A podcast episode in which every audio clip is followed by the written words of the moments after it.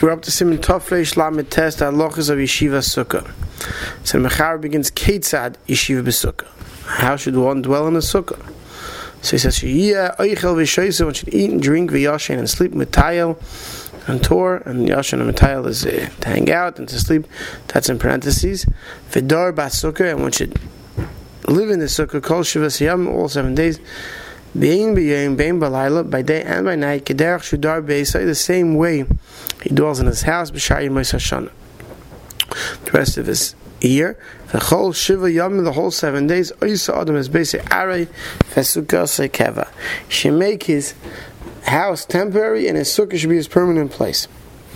So Mechaber says, Kate Satsev Konaf, Mishi Yev Shaloi Latze Sukkah, Elam Eva Nor. Someone is unable to make a sukkah except across a river. And Tzarech Laver Besfina Ketanik, he has to go over in a small boat, a de Maver, some type of raft. Lisham, to the other side, Yesh Mekil, Laver Bal De Goy.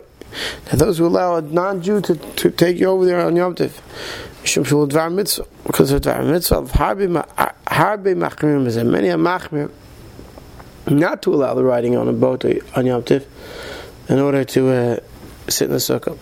Sif cotton beis v'yashin and matayal v'chinim l'sapir m'chaveri if you want to hang around and shmuz do so in the sukkah. Jabur says the sukkah tzarech liyas kebeis b'chol hashana. Sukkah has to be like your house is all year. Kedushas has sukkah got me'oid, but the Mechaber warns that the kedusha in the sukkah is very great. A ro'i l'mayit ba b'divrei chayil, it's fit to minimize your divrei chayil. Lo dabar b'akim kedusha v'tayra to speak divrei kedusha in your sukkah. V'chol shkein, she yazar mo dabar sham lashon hara, rechilas, Yishad var dibur ma'asurim. Once you make sure not to speak lashon hara, rechilas, and other things that are also in the sukkah. Back to the Machabi says, Ketzad. How do you make your sukkah permanent in your house temporary? So, Kalim hanois, umatzois hanois, v'sukkah, you take out your nice kalim, your nice blankets, nice tablecloths, ukleshtia, your glasses, you can go in ashishois, v'kaisos. Right, the nice things that you would drink from. Mr. Bruce of Kohen says, "Fafilu angel cheretz, even if they're earthenware, because we'll see later about earthenware. Fafilu la'achashtia, even after you finish drinking, you leave the glass in the sukkah, shein the moss and kamay klei.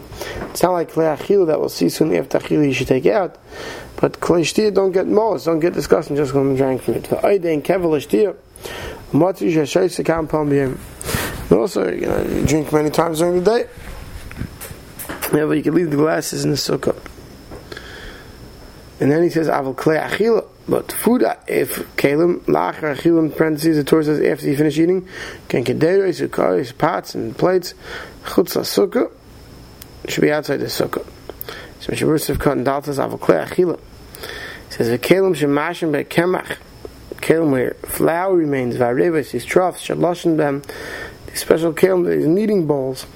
The kalim shall be samim and kalim that hold spices shein derech lachzikosim b'dirase rak beis achitzin that you wouldn't keep around your house, but you'd leave outside, meaning you wouldn't leave them in your dining room, right? You leave them in the kitchen. And all part of klei achil v'chein kad edli. Right, I want you, these kale, I want you to leave around in the sukkah.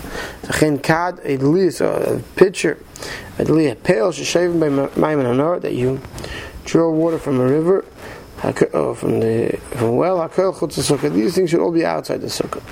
The general rule is kol shein daglis b'diros ishdar be'en lelachzik b'sukkah. Anything you wouldn't leave in your deer, but here I think it doesn't mean in your whole house. Today, you know, we all have storage rooms in our houses. What he means to say is whatever you wouldn't have in your dining room, right? Whatever you wouldn't have around when guests come. Such things one should not have around on a in shouldn't keep in his sukkah. Siv kan hey lacha achila again kederis pats karis bowls lotions and mashmel chayde b'shas achila it's mashmel that while you're eating gam kederis mutlach nisan sukkah Meretz mashmel that is only after eating while eating you could bring a pot in the sukkah otecha ka'ara and to pour into uh, bowls. But Lamaisi says, "Va'olam nizharin makadera lachnisan otech sukkah afkaid machilu." Says on minig we try to be nizar, not to bring pots into the sukkah. And near the chashul das machmir mekeder b'chol gavne. We machmir. V'afsh the gam das shulchan kein hu. He says could be Machabes Masmis, Befrat, people that they, they, don't have, they, they wouldn't bring it into the dining room.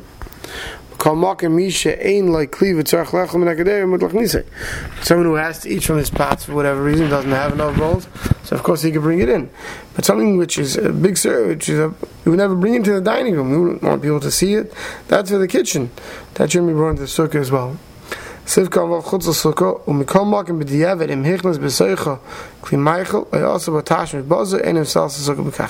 Mais, if you do, you bring your pots in, you do all the things which are not proper and shouldn't be done in the sukkah, of course it doesn't pass the sukkah, and your sukkah is still your sukkah, kosher sukkah.